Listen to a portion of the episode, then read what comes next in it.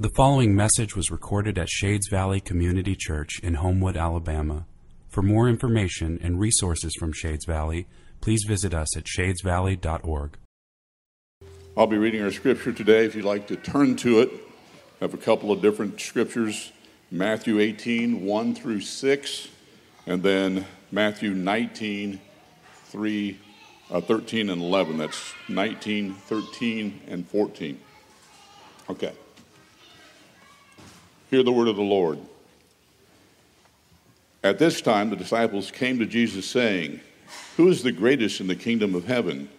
And calling to him a child, he put him in the midst of them and said, Truly I say to you, unless you turn, you turn and become like children, you will never enter the kingdom of heaven. Whoever humbles himself like this child is the greatest in the kingdom of heaven. Whoever receives one such child in my name receives me. But whoever causes one of these little ones to believe in me to sin, it would be better for him to have a great millstone fastened around his neck and to be drowned in the depth of the sea. And now, Matthew 19, 13, and 14. Then children were brought to him that he might lay his hands on them and pray. The disciples rebuked the people, but Jesus said, Let the little children come to me and do not hinder them, for to such belongs the kingdom of heaven. And he laid his hands on them and went away. This is the word of the Lord.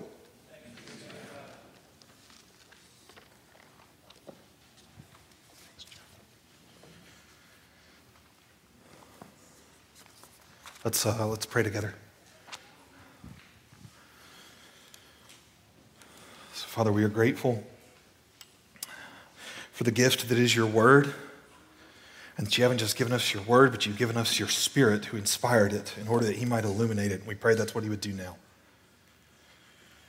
Shine a light through this text into our dark hearts that we might behold your glory in the face of your Son, Jesus Christ. And in beholding his glory, may we be transformed from one degree of glory to the next to look more like Jesus. That's our prayer this morning. We pray it in His name by your Spirit. Amen. If you haven't already, I do invite you to open your Bibles to Matthew chapter 18. It is, uh, it is very, very good to be back. Um, if you're new to Shades and you just started attending over the last month, my name is Jonathan Hafes. Uh, I'm the pastor here, so surprise! Um, I'm normally who you get preaching each Sunday morning, and I do apologize for that because over the last month, you've had the chance to sit under some wonderful teaching. I know that because even though my family has been out of town for most of the weeks of July, we've always been in town on the weekends. And so we've been here every single Sunday. And I was, I was so blessed by Brad, by Grant, by Andy, and Jeff. I'm just kidding. I was greatly blessed by, by all of them. And Shades, I actually believe that me not preaching for the entire month of July has been healthy. And I think it's been healthy for a host of reasons. I'll just give you two one for you and one for me. So, first, I think it's been healthy for me to not preach in the month of July because I believe it reminds you of who your true shepherd is. I, Shades, it is my joy to serve as your under shepherd for however long the Lord will allow. But Hebrews chapter 13 and verse 20, which Grant preached on, says that you have a great shepherd whom God raised from the dead. Jesus Christ is your shepherd who rose to shepherd you forever. My job is just to shepherd you towards him. And I pray that July has helped to remind you of who your true shepherd is. Second reason I think it's been healthy for me to not preach over the month of July is because it has reminded me that we are family. In other words, that this, what it is my great joy and honor to do, this is not just a job. Like I, I, told you that my family, we were here every Sunday during July, even the ones where we were on vacation. You may think that sounds insane, but Shades, there is nowhere else we would rather be. Not not on a Sunday morning, not another place on this planet that we would rather be than right here worshiping Jesus with you. If, if in my first couple of years at Shades, you had seen me here over a weekend that I was supposed to be on vacation, you could have been like, that guy's got some control issues. And you probably would have been right. Not anymore. That's not why I'm here. I'm here because we are family, bought by the blood of Jesus. And it is my joy to worship Jesus with you. July has helped remind me this isn't a job, this is, this is family. Shades, all I'm trying to say is that it is good to be back at a place where we set up communion while the sermon is happening. that's, that's all I'm trying to say, and that's all I got to say about that. Moving on. For those of you who are new, our normal modus operandi on Sunday mornings is to simply preach our way through books of the Bible, passage by passage. But it's actually going to be five weeks, including today, before we settle down into our next book study. Because over the next five weeks, we've got two things that we need to do. One of those things happens every other year.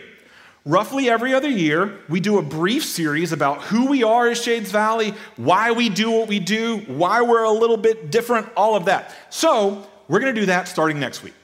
Starting next week, we'll settle into a small four week series about who we are at Shades, why we do what we do. But this week, we've got one other thing to do. This morning, what I'm aiming to accomplish in this sermon is I, I, I want to try and lay a theological foundation for why we, Shades Valley Community Church, are partnering with an organization called Grace.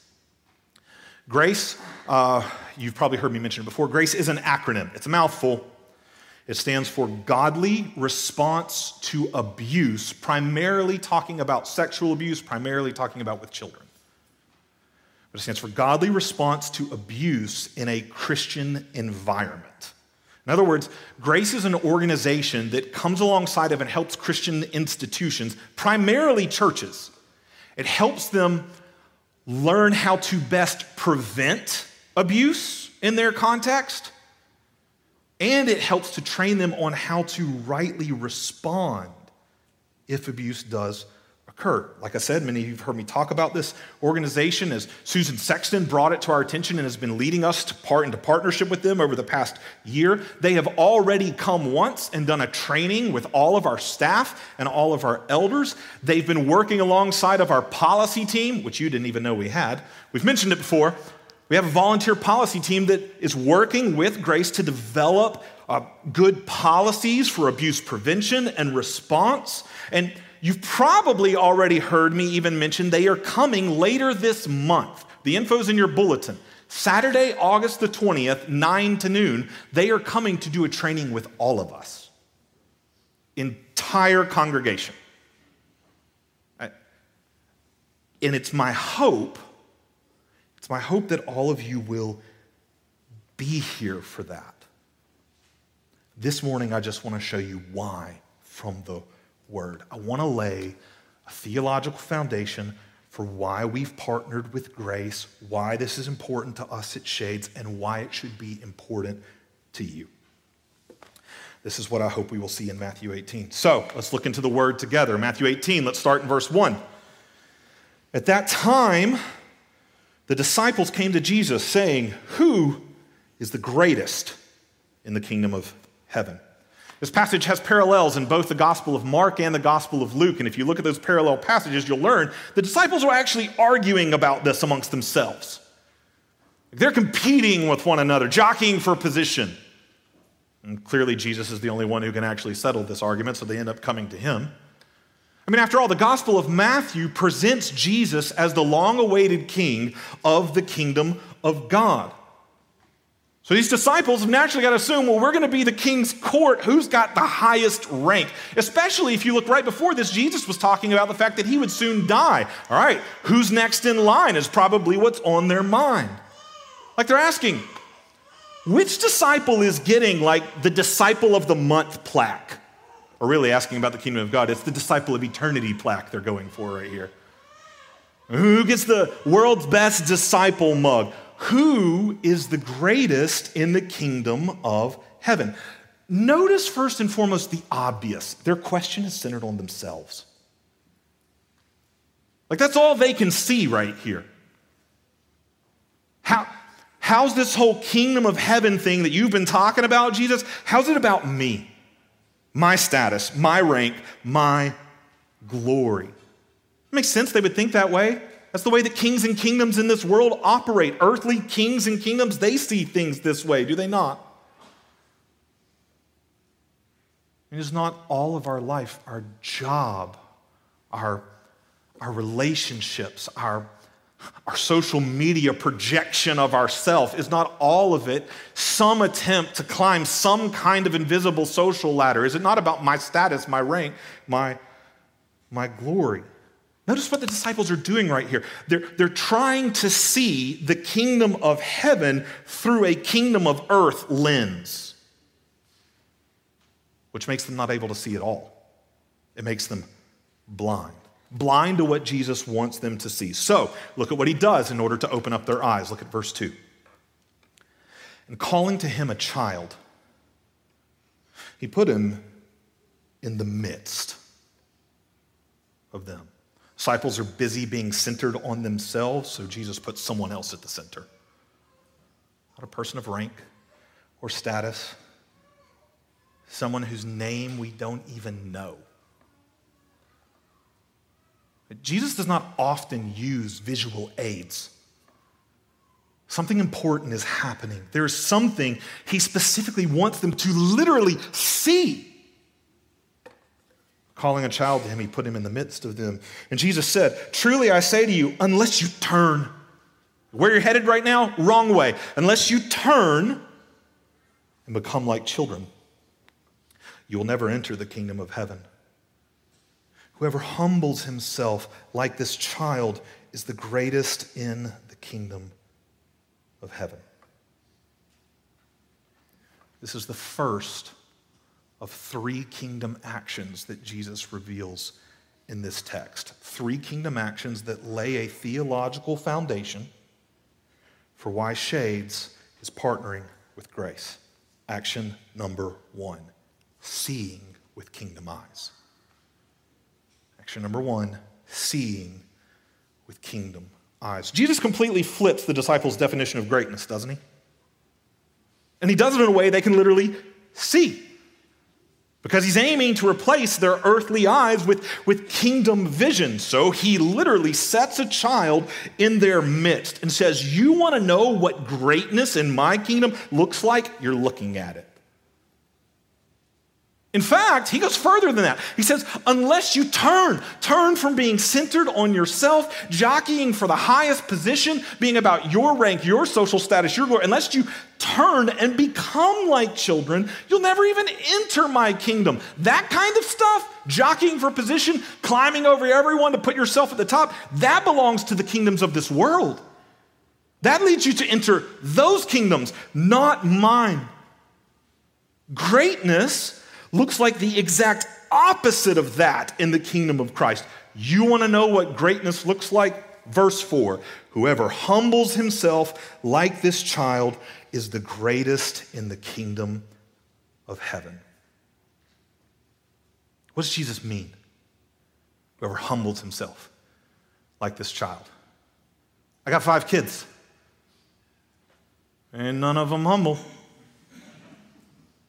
Was he what does he mean? Children were highly valued in first century Israel. They were considered a blessing from the Lord. Just read the Psalms and you'll know that. But that didn't change the fact that they were on the bottom rung of the social ladder.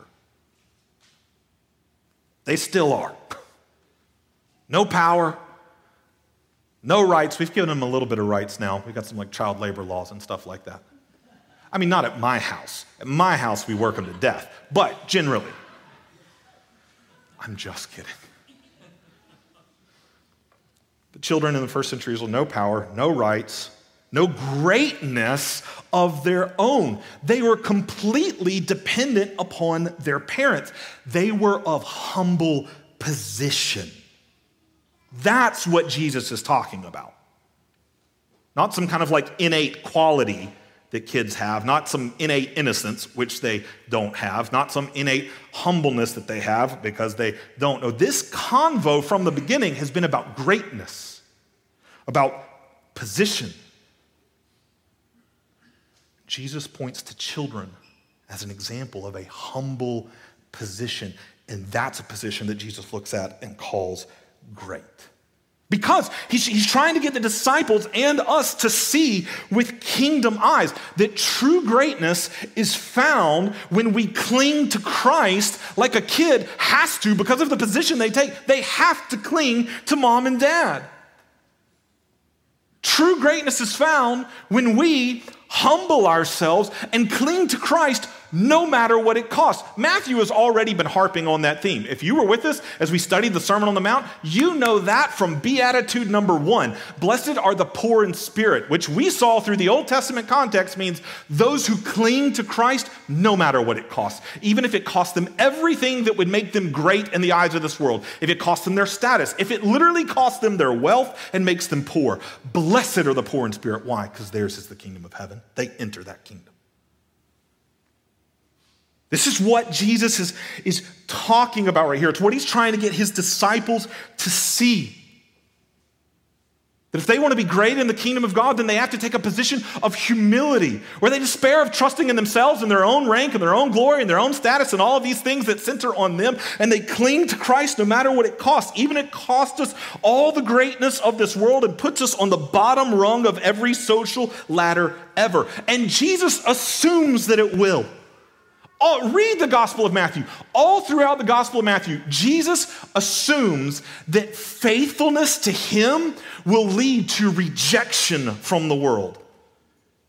Faith, faithfulness to him will lead you away from places of power, not to it.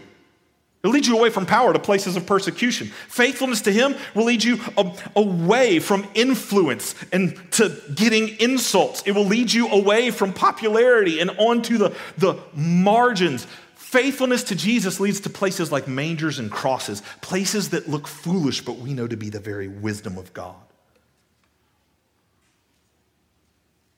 Faithfulness to Jesus looks like the opposite of the greatness of this world. We, we turn, Jesus says, from clawing our way to the top to embrace the kingdom at the bottom.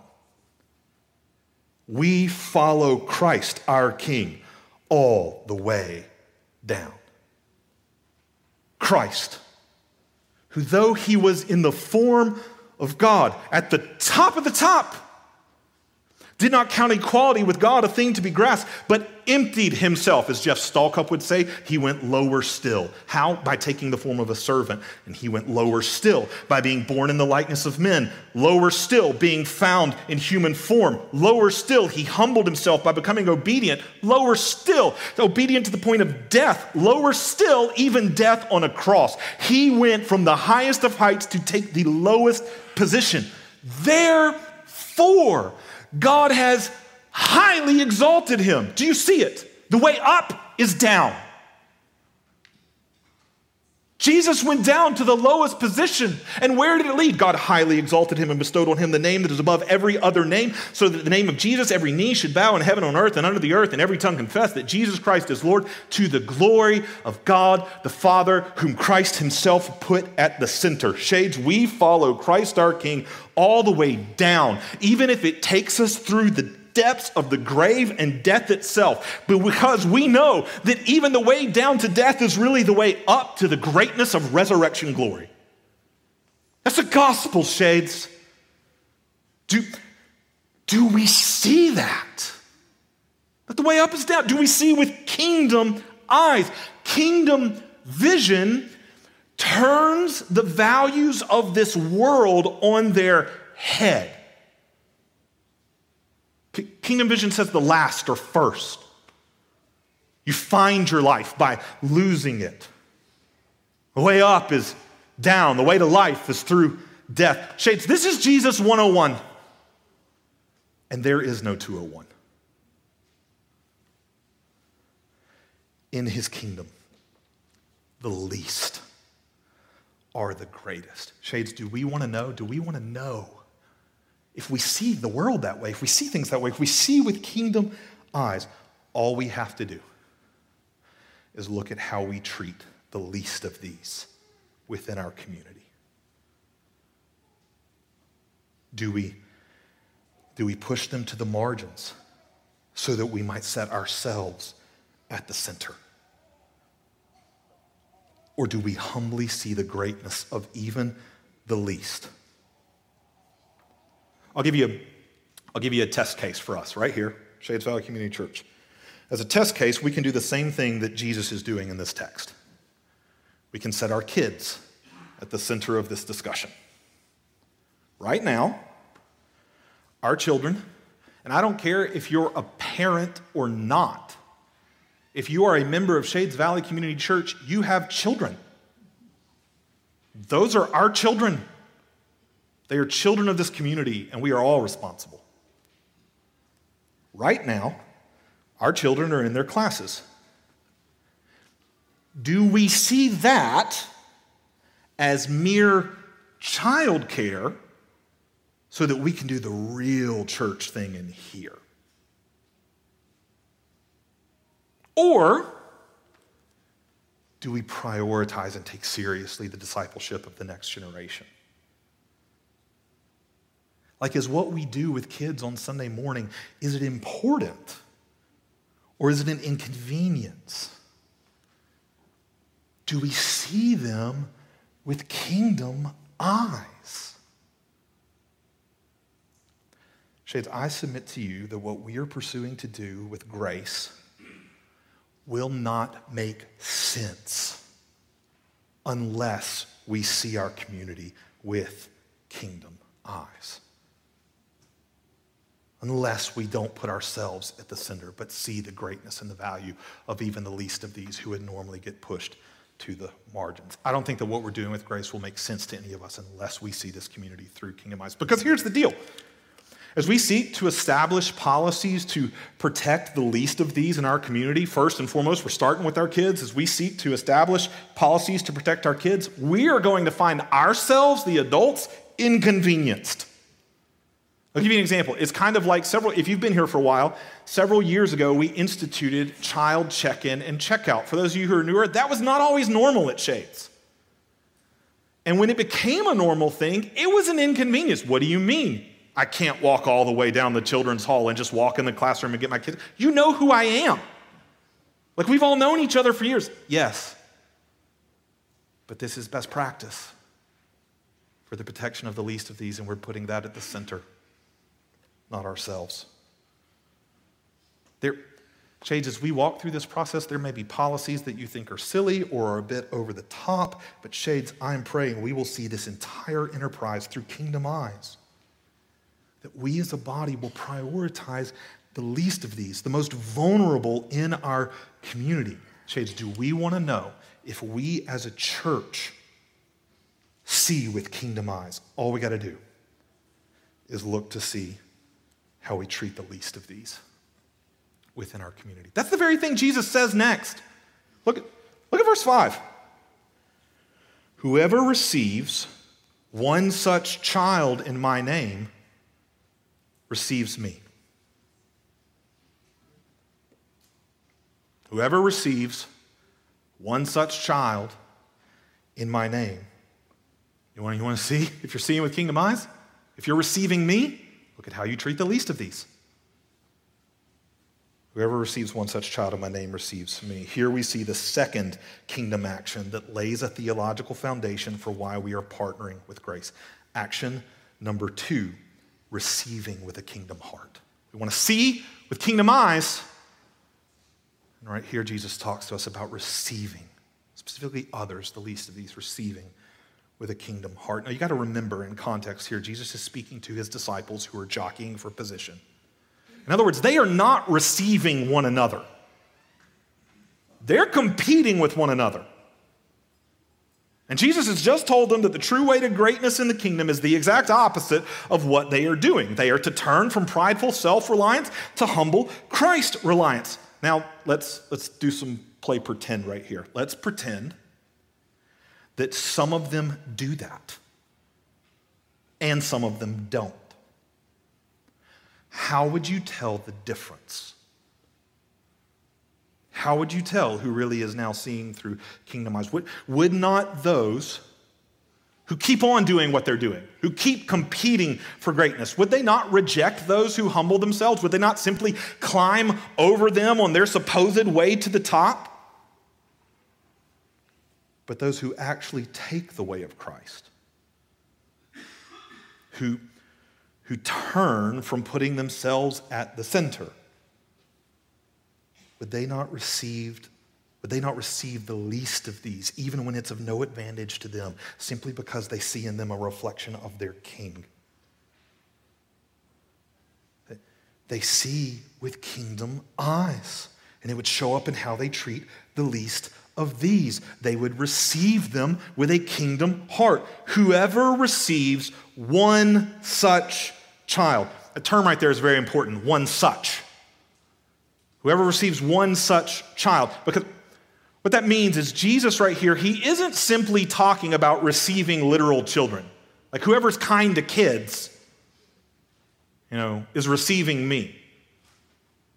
That's, you got to pay close attention to his wording right here. One such child. In other words, he's talking about those who have humbled themselves, who have become like children in order to follow him. He's talking about, he's using this child as a metaphor, as a living picture about receiving his true disciples. His true disciples who've really become like children, who've placed their faith and trust in him, turned from trusting in themselves. His true disciples who have no worldly power or wealth because they've been pushed to the margins. And it's of no advantage to you to receive them. It's not going to boost your social status, or your reputation. In fact, to receive them could also put you in danger. Just think about Paul. When Paul becomes a believer in Jesus, for people to receive him literally puts them in danger. It's of no social advantage to them whatsoever. The Corinthians recognize this. Just read Second Corinthians. The entire letter of Second Corinthians is Paul saying to that church, I know that taking me as your teacher doesn't do anything for you socially. That's the point. Paul says that's the way the gospel works.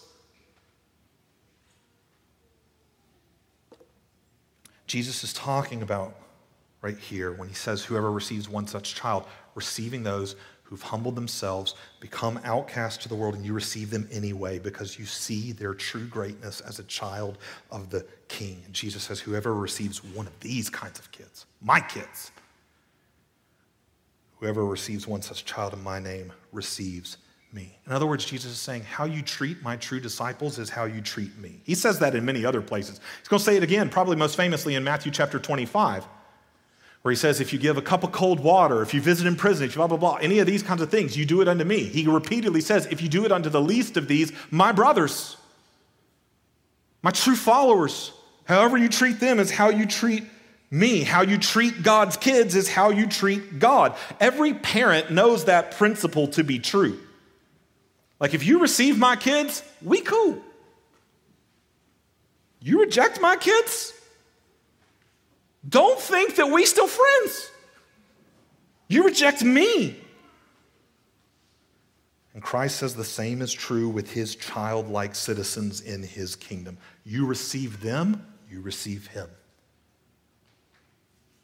And woe, he says, woe to all who reject just read verse 6. But whoever causes one of these little ones who believes in me, see even further there, he's talking about his disciples, his children who are his by humble faith. Whoever causes one of these little ones who believe in me to sin, better translation of the Greek would be to stumble. It's talking most specifically about stumbling in their faith. Whoever causes one of these little ones who believe in me to stumble, it would be better. In other words, he's not saying what will happen, he's saying this would be a better situation. It would be better for him to have a great millstone fastened around his neck and to be drowned in the depth of the sea. Here we see the third kingdom action that lays a theological foundation for why we are partnering with grace. Action number three protecting with kingdom passion. Protecting with kingdom passion. A lot of people forget that Jesus' warning right here is directed at his own disciples. His disciples who've just asked him this question about greatness. Jesus is basically saying to them if you don't see with kingdom eyes the greatness of the least of these, my true followers who are pushed to the margins of society, and if you don't see that that's true, and you try to convince them that greatness doesn't actually lie in following me, but greatness, true greatness is worldly greatness, if you lead them away from me, cause them to stumble in their faith,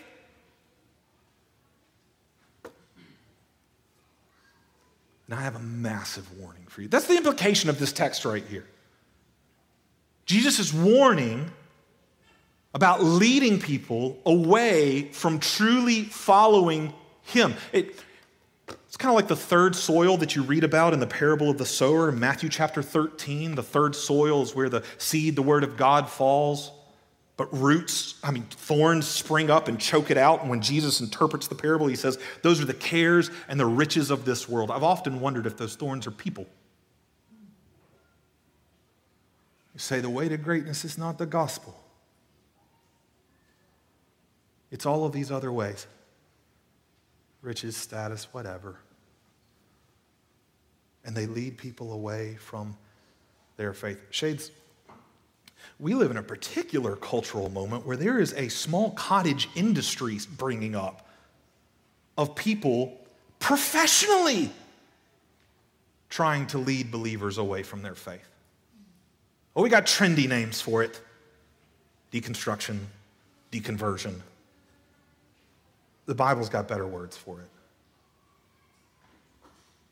But we needed some to make it sound trendy. And there are people literally profiting off leading little ones astray. And I dare say they best take heed because Jesus lays out perhaps his most passionate warning to those who would lead his little ones astray. He says, You do this, you cause my little ones to stumble in their faith. It would be better for you to have a great millstone. Mulos onikos. It literally means a donkey millstone. There were hand millstones. I'm not talking about one of those, Jesus says. I'm talking about the big one outside. It takes the donkey to turn. It would be better to have one of those things hung around your neck and to be drowned in the depth. In the depth. So, like, not near the seashore, go out where you can't even see land anymore, out to the depths where death is guaranteed. Jesus said, being drowned there in that way would be better than the hell that awaits those who hurt his little one's faith. I know that's what he's saying. Just keep reading the passage. He goes on to talk about it explicitly. Shades, this is Jesus passionately protecting. I know that because he issues this warning in order to prevent people from doing this. He warns, don't do this. He issues the warning to prevent people from foolishly causing his disciples to to stumble. This warning is about prevention and it's about protection, but it is also a promise, a promise that perfect justice will be done. This warning, it acknowledges the fact that no, not all evil will be prevented in this broken world. Evil like abuse that many of you have suffered. Not all of it will be prevented in this broken world, but this promises that all evil will be held accountable. A day of justice will come when evil itself will find itself wishing for millstones. Shades, do you hear the passion of Christ's protection for the least of these, his little ones, for you? For me. These, these three actions that Jesus has just described seeing with kingdom eyes, receiving with kingdom hearts, protecting with kingdom passion. These lay the theological foundation for why we are partnering with grace. And you may be thinking, Jonathan, how, how so? How so? These verses right here that we've been through, they're not even they're not even about seeing, receiving, and protecting literal children. You said so yourself that the children in this passage are a metaphor for true disciples. Yes, I did say that, but metaphors only work because they reflect reality. And the reality of Jesus' kingdom, seeing, receiving, and protecting the least of these, his disciples, that reality is reflected in his seeing, receiving, and protecting the least of these in this world. Most poignantly, children. Let me show you explicitly what I mean. Turn to our second text in Matthew chapter 19. Matthew chapter 19, verses 13 and 14. Then children were brought to Jesus that he might lay his hands on them and pray for them. And the disciples rebuked the people. But Jesus said, Let the little children come to me and do not hinder them, for here's why. Here's why I see, I receive, I'm going to protect the literal least of these. For to such, there's our word again, to such belong the kingdom of heaven. It's, it's to people who humble themselves like these children. Those are the ones who are received into the kingdom. Do you see what Jesus is saying? Jesus says the nature of his kingdom, the fact that it receives the least of these, is reflected in his reception of children. In, in other words, who would believe that Jesus actually had eyes to see the least of these if he ignored children? Who, who would believe his kingdom received those who became humble like children if he rejected literal children? Who would believe Jesus' promise of passionate protection if his arms were closed to actual kids? Who would you believe me if I preach a gospel that God loves you and I don't love you?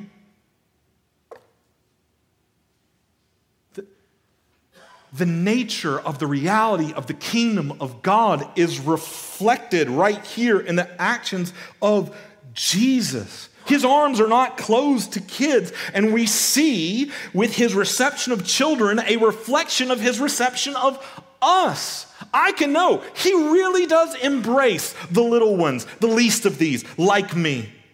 I, I see that kingdom reality reflected in how he relates to the least of these in this world. Shades, we cannot preach a gospel that says God receives the least of these if we do not do the same. The, this world will see the kingdom reality, the Christ kingdom Sees, receives, protects the least of these in how we as a church relate to the least of these. Is that not explicitly what Jesus tells his disciples right here? Us. Do not hinder the children.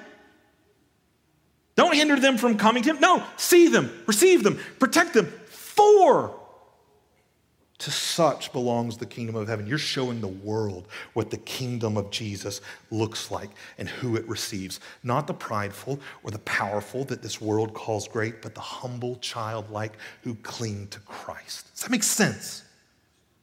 Shades, do, do we show the world what the kingdom of Christ looks like by not hindering, but receiving the least of these?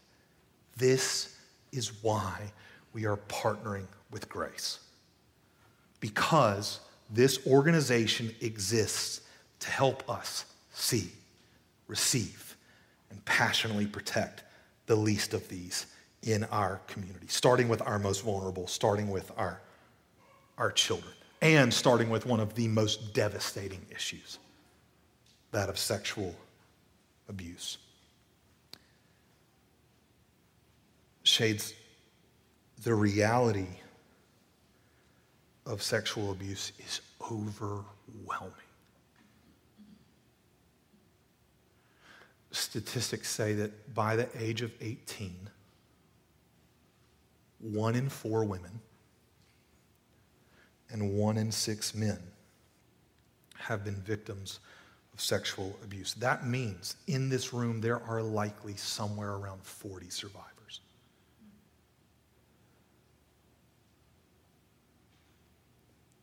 Shades, I have felt led of the Lord to share with you this morning that I am one of them.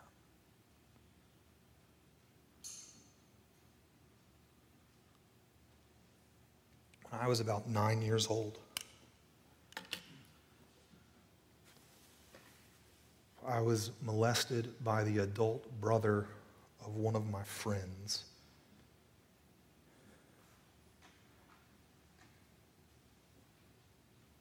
And until this week, I had never told anyone.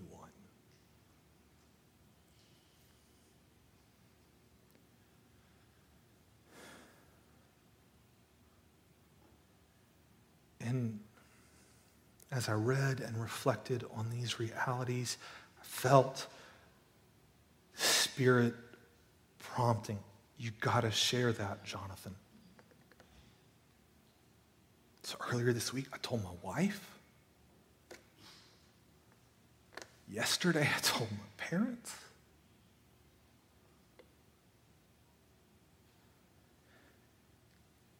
And I share that with you for two reasons.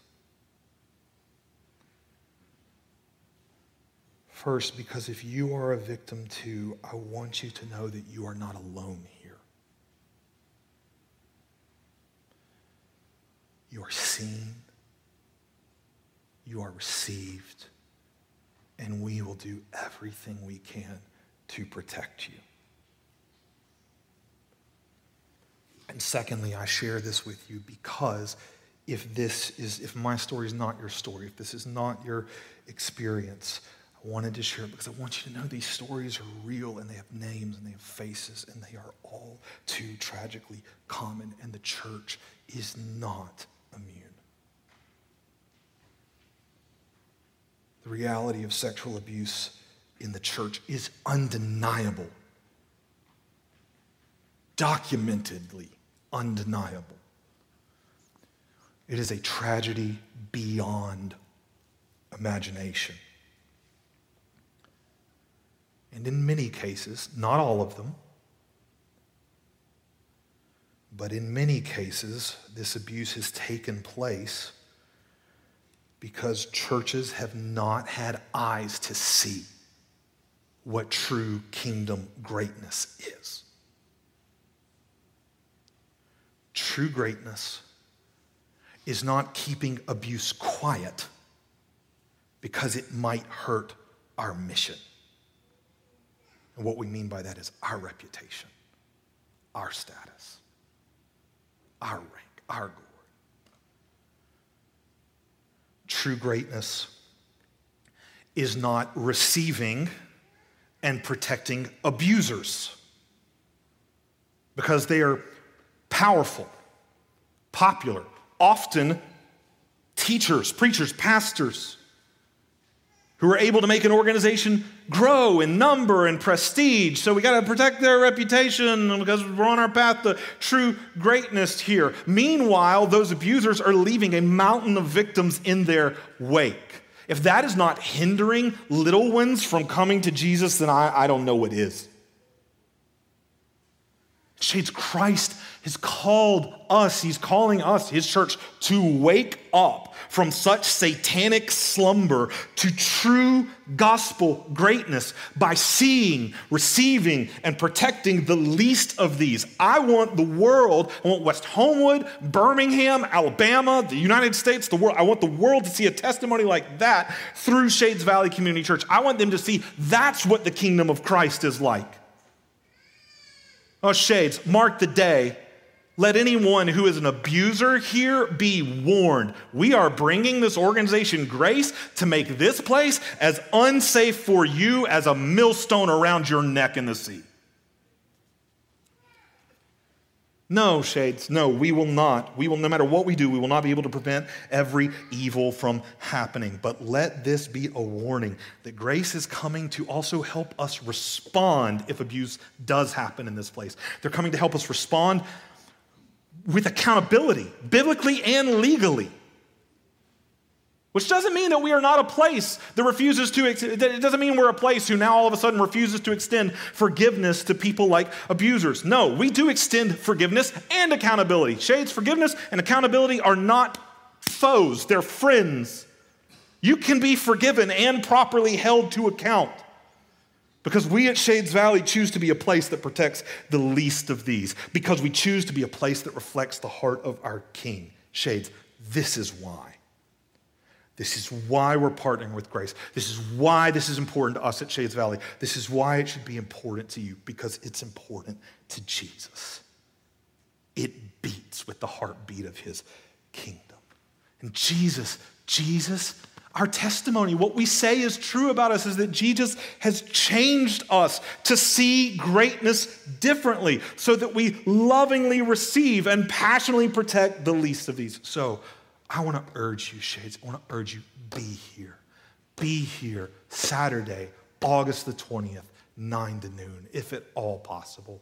Be here. Be here that you may be more equipped personally to to reflect Christ in your own life by seeing, receiving, and protecting the least of these, like your own children or children in your life, but also be here as a community because Christ has called us, his disciples, to not hinder, but to see, receive, and protect the least of these. May it be so unto his glory.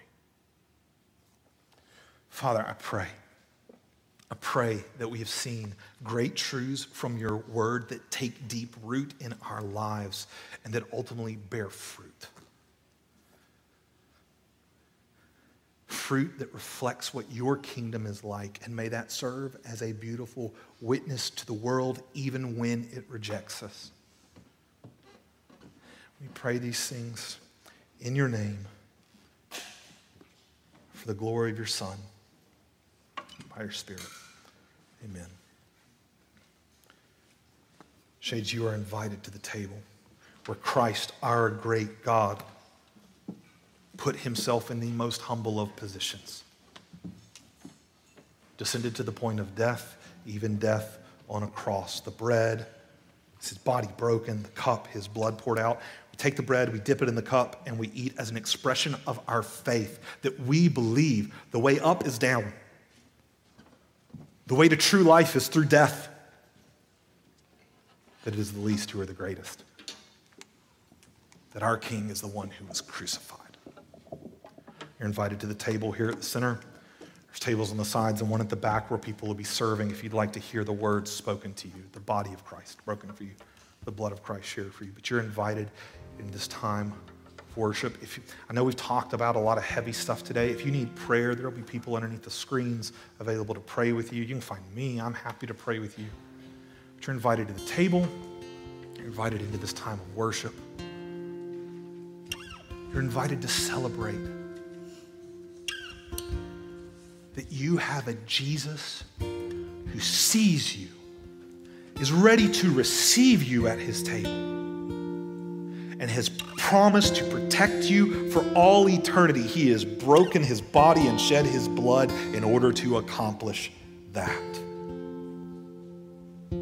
You can see the reality that he is that kind of Jesus just by looking at the way he picks up kids. That's the way he picks up you. Come. Come to him. Let's worship him together.